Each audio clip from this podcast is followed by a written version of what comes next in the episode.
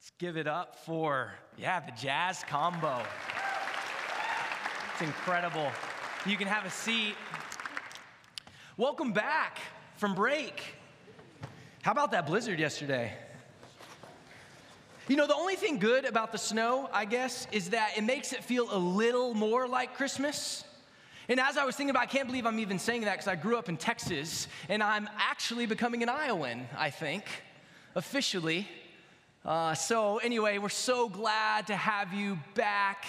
And yeah, thinking about Christmas, I, I was wondering do you have any Christmas traditions that you're excited about, either now or when you go home in a few weeks? I know one of them for me growing up was a chocolate advent calendar. Anybody? My, my grandparents would buy one each year and give them to me and my siblings, and we would wake up each morning and we get to have chocolate with our breakfast. It was the best. And usually I would have about three or four of them, and then I'd get sad on about December 9th when they were all gone. But anyway, uh, and it's just so good. So I don't know, does anyone want one of these? Anyone, you know, oh, right here in the front row. I'm just, I'm keeping one for myself because I want one. There you go. That's yours. Yeah. Anyway, this one's for me. Um, because I'm, you know, I like chocolate.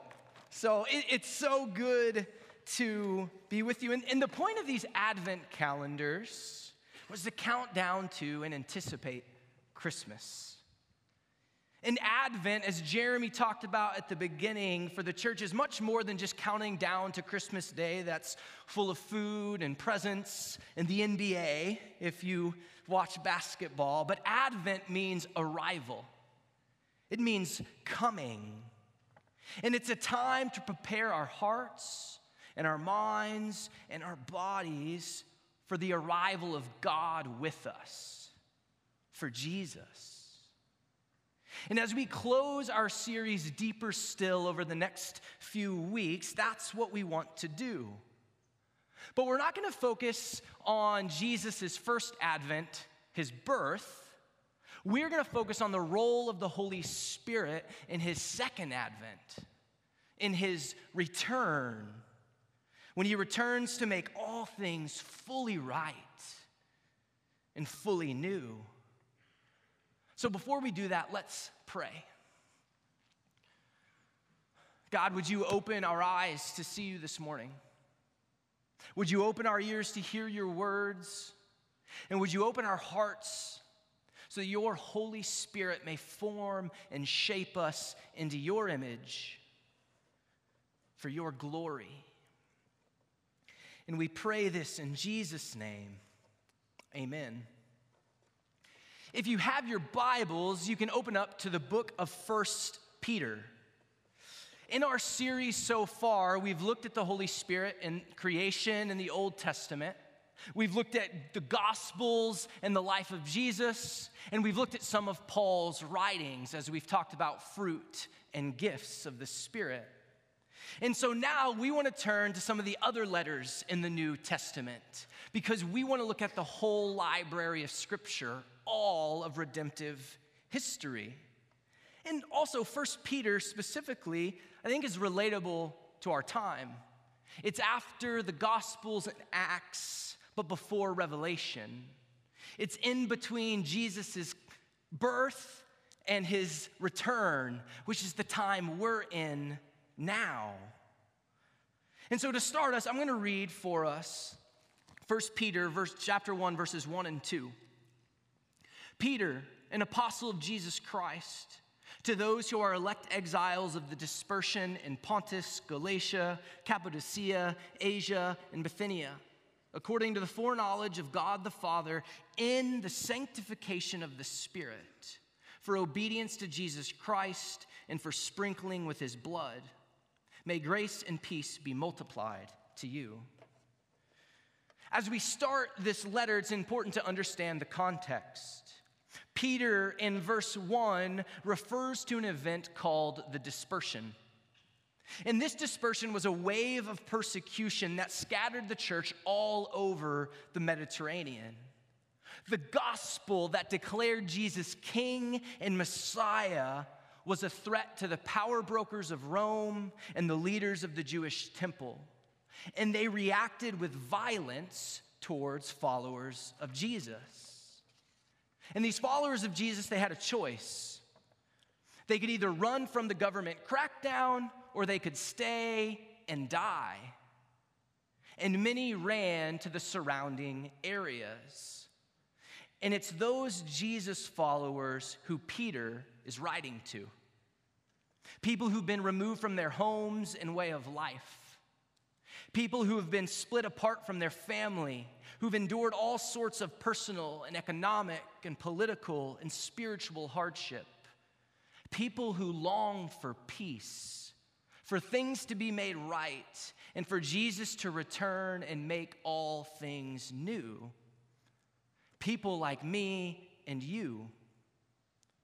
And, and now I want to clarify us in the West, we're not facing persecution in the true sense of the word.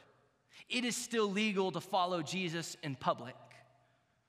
So the situation is not exactly like the Christians Peter was writing to, but I do believe there are similarities. James writes a book around the same time as Peter to the same Jesus followers as Peter. And James writes this He says, Count it all joy, my brothers and sisters, when you meet trials of various kinds. And in this verse, I want you to notice two words. I want you to notice trials and the phrase of various kinds. Trials, it can mean test or temptation or disaster and even plague. Have you ever faced some kind of test in your faith or spiritual life? Have you ever experienced a disaster in your life or seen one in our world? And we've all gone through a plague in recent history called COVID where 6.62 million people have died, and that is not even talking about all the other hardships and difficulties people have faced because of it. Trials of various kinds. This, this literally means multicolored. See, James is a little more inclusive with the type of suffering and trials that he talks about than Peter. Trials of various kinds can mean major or minor hardships political or personal difficulties, economic or emotional struggle. It can mean whatever trial, difficulty, or suffering that you have endured in your life. Right? Maybe it's physical. You've experienced death of a loved one, pain from an injury or sickness, abuse from another person.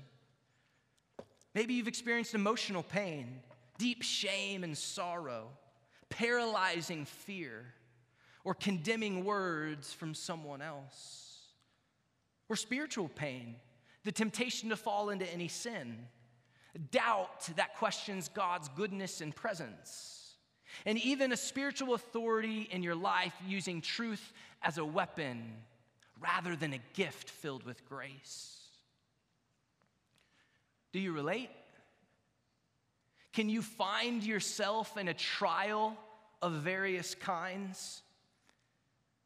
Do you desire for the world to be made right, to be made fully new? Do you long for Jesus to return? And maybe that's a strange question to consider because for so many of us in this room, lots of our life is ahead of us.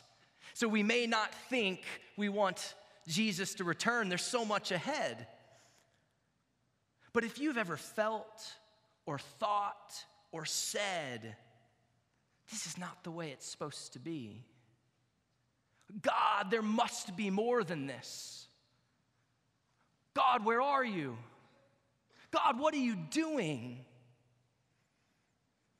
What's going on? If so, if you've experienced that ache in your heart, then you long for Jesus to return. You long for him to come fully and completely to restore all things. You long for your life in this world to be made whole. But it hasn't happened yet. We are in the in between. We are waiting for Jesus to return. What does that wait look like for us? What role does the Holy Spirit play in our longing, in our waiting? And that's the question I hope to address this morning. What is the role of the Holy Spirit in our longing for Jesus to return and make all things new? I want to go back to those first two verses that I read a couple of minutes ago. Peter has a line in, in verse 2 where he says this according to the foreknowledge of God the Father, in the sanctification of the Spirit. Sanctification is a term meaning to become more like Jesus. But commentators talk about how, here in this instance, a better translation would actually be the word consecration. What's the difference? Well, sanctification is to be set apart for holiness, to be set apart to become more like Jesus over the course of our whole lives. But consecration is to be set apart for a particular task here and now. In the Jewish context, to be consecrated was primarily referring to the work of the priesthood. Priests were people who were set apart. They were consecrated to be mediators between God and people. Right? This is what Peter has in mind. He says, In the sanctification of the Spirit for obedience to Jesus Christ and for sprinkling with his blood. It's kind of weird. What does that mean? In the sprinkling of his blood. Well, in the Old, Old Testament, Moses sprinkled Aaron and his sons in an act of consecration to prepare them to be priests. The sprinkling of blood was an act of consecration to set priests apart. And now, through the death of Jesus, the blood of Jesus has been sprinkled on you, setting you apart to be a mediator between God and people by the power of the Holy Spirit. The Holy Spirit sets you apart to be a mediator between God and people. So, what's the role of the Holy Spirit in our longing? To be a mediator between God and people. Or put differently, it's to be the gift of heaven here and now. How? It's what we've been talking about the last few weeks through you, through the fruit and gifts of the Spirit in your life. Listen to what Peter says in chapter 2. He says this But you are a chosen race, a royal priesthood, a holy nation, a people for his own possession, that you may proclaim the excellencies of him who called you out of darkness into his marvelous light. You are a priest. You are a priestess. You are a mediator between heaven and earth, and you are consecrated. You are set apart to be the gift of heaven here and now. Through your patience and your kindness and your joy and your gentleness, through your mercy and your teaching and encouragement and your service. And in our lives, there are times where we need the taste of heaven from someone else, and there are times when we are the taste of heaven for someone else. And the Holy Spirit's role in our longing is to humble us to receive heaven from others or to empower us to give heaven to others. So during this Advent season, maybe you need to receive heaven. You're just kind of numb, ashamed, or just feeling some sorrow. Open your hands and receive heaven from someone. Have the humility to cry out for God to send His Holy Spirit, to send heaven to earth. Or, or maybe in this season you, you feel called to be the gift of heaven. Give heaven to someone. Love well. Listen well. Encourage, practice self control, pray for healing, serve anyone, look beyond yourself. Be the gift of heaven. The role of the Holy Spirit in our longing is to be the gift of heaven here and now through you and through me. What else? What else is the role of the Holy Spirit in our longing for Jesus to return? Let's go to 1 Peter chapter 4. I'm going to read for us verses 12 to 14. Peter writes, Beloved, do not be surprised at the fiery trial when it comes upon you to test you, as though something strange were happening to you. But rejoice insofar as you share Christ's sufferings, that you may also rejoice and be glad when his glory is revealed. If you are insulted for the name of Christ, you are blessed, because the Spirit of glory and of God rests upon you. Do not be surprised at the fiery trial when it comes upon you. Translation, you will face trials, hardships, difficulties, disasters, and plagues. Trouble is the rule in our world, while ease is the exception to the rule. Pain is what is. Trials will happen. Jesus said, In this world, you will have trouble. And I'm not trying to be dark. I know it's Christmas. Uh, I'm not trying to be dark or nihilistic, but I'm just sharing the truth of our human experience on this earth and in this life. Life is full of trials of various kinds, and you all are living them every day. I hear about them in my office each week.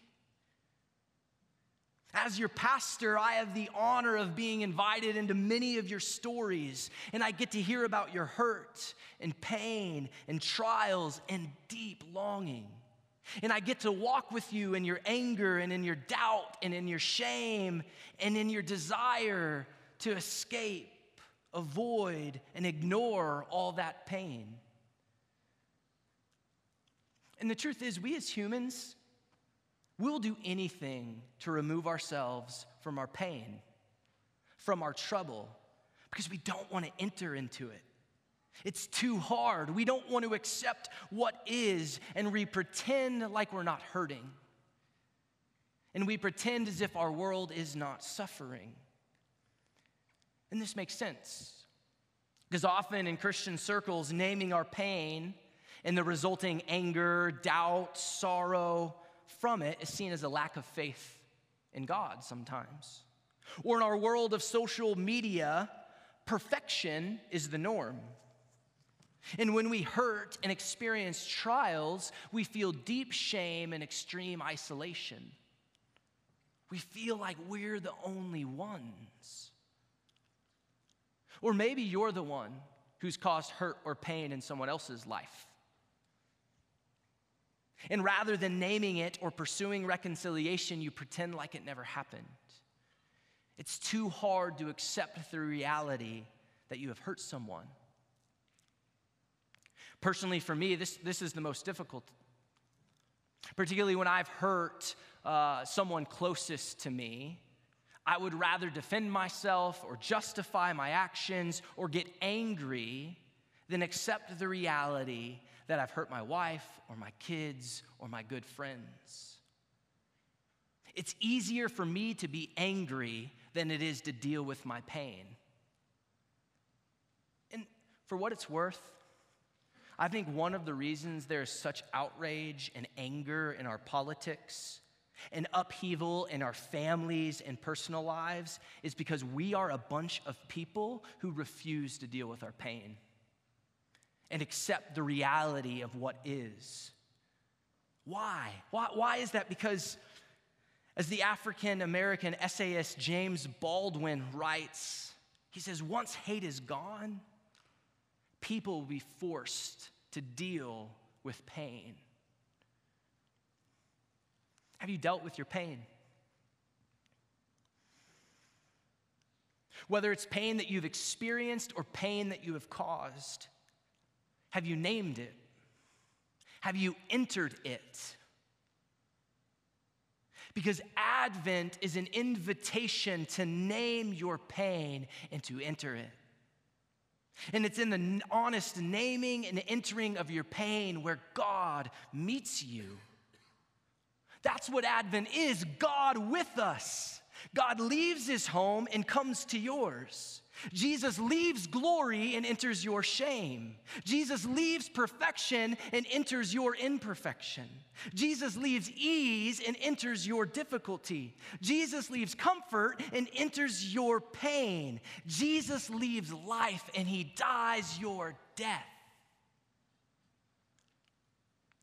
God does not ignore your pain, and neither should you. God enters your pain.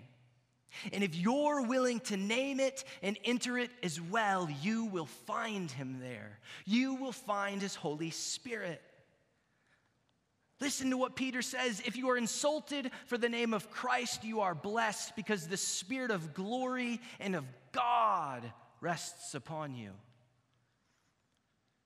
if you are insulted for the name of Christ, if you face a trial of various kinds, the Spirit of God rests upon you. So, what's the role of the Holy Spirit in our longing? It's to meet us in our pain, to meet you in your hurt to be our helper in circumstances of difficulty, to be our comforter in times of pain, to be, our, to be our advocate in moments of shame, to be God's personal presence as we long for Jesus to make all things new. So, this Advent season, be willing to enter your pain. Name it. Name the doubt and anger and sorrow that has resulted from it. God is there, His Holy Spirit is there. In our pain is the place where Jesus and His gospel of grace becomes tangible to us. And you're gonna be tempted to ignore it. There's gonna be distractions and gifts and lights, which I love all those things, particularly gifts, right? There's gonna be all sorts of things to put on a mask, could not deal with it. But would you enter it in this season? God is there, He wants to meet you in it. What's the role of the Holy Spirit in our longing? To meet us in our pain. And I hope what you're hearing is that pain and suffering is not the absence of God's presence, it's the very place we find His presence, His Holy Spirit. God has not forgotten about you and your pain. He has not forgotten about your healing and your freedom. And your salvation is not in question. Listen again to what Peter says in chapter 1. He says, Concerning this salvation, the prophets who prophesied about the grace that was to be yours searched and inquired carefully, inquiring what person or time the Spirit of Christ in them was indicating when he predicted the sufferings of Christ and the subsequent glories. Do you hear the pattern? Suffering than glory. It's the pattern of Jesus, and it's the pattern for you and for me. And, and Peter gets at this in, in chapter three, and we don't have time to, to read all of those verses, so I want to summarize them for you. But essentially, Peter says the Holy Spirit played a vital role in the resurrection of Jesus.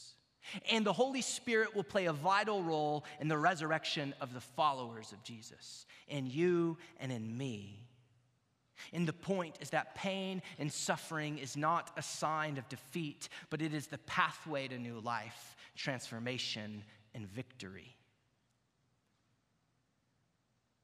This is the pattern all throughout Scripture. Genesis 1 2. The earth was without form and void, and darkness was over the face of the deep and the Spirit of God was hovering over the face of the waters. You see, the first reference to the Holy Spirit in all of Scripture is the Spirit's presence in darkness and in chaos. And what comes after? Creation and new life. Ezekiel 37, there are dry, dead bones, and the breath of God, God's Holy Spirit, is breathed on them and they come to life. In Isaiah 32, Isaiah prophesies about a forsaken city that transforms into a fruitful field full of justice, righteousness, peace, and security, when the Spirit of God is poured out on it. So, what is the role of the Holy Spirit in our longing? It's to bring us to the other side of our pain, to new life, to full transformation and total victory. Suffering, then glory, is the pattern of heaven. Jesus died and then he came back to life. And this pattern is the same for you and for me. So, can I tell you this morning? I don't know where you're at. I don't know what pain or hurt or trials or temptations or struggle or whatever it is that you're in in this moment that you are facing. But here's what I want to tell you on the other side of your pain and suffering and chaos, there's new life, there's transformation, there's victory. And that new life that transformation, that victory, it may come right now by God's power, or it may come slowly and gradually by His presence. But I want to tell you that it will come. Healing is coming. New life is coming. Full transformation is on the horizon. New life is always on the other side. You can bank on it. It's sure. It's all over Scripture. So, this Advent season, as you look upon the chaos and destruction in our world, and as you experience it in your own life, as you enter your pain and as you name it, I hope that you will not just see death, destruction, and the reality of hell, but that you will see birth pangs of new creation the pathway to victory, and the moment right before heaven breaks into earth fully and completely.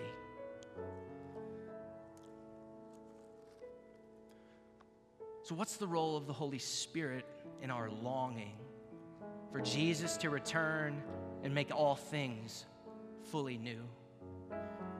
It's to be the gift of heaven here and now. So, Dort, receive it receive it from others or give it to others. What's the role of the Holy Spirit? It's to meet us in our pain, enter it, name it, deal with it. God is there. And what's the role of the Holy Spirit? It's to bring us through our pain to new life, transformation, and total victory. It's coming. It is on the other side.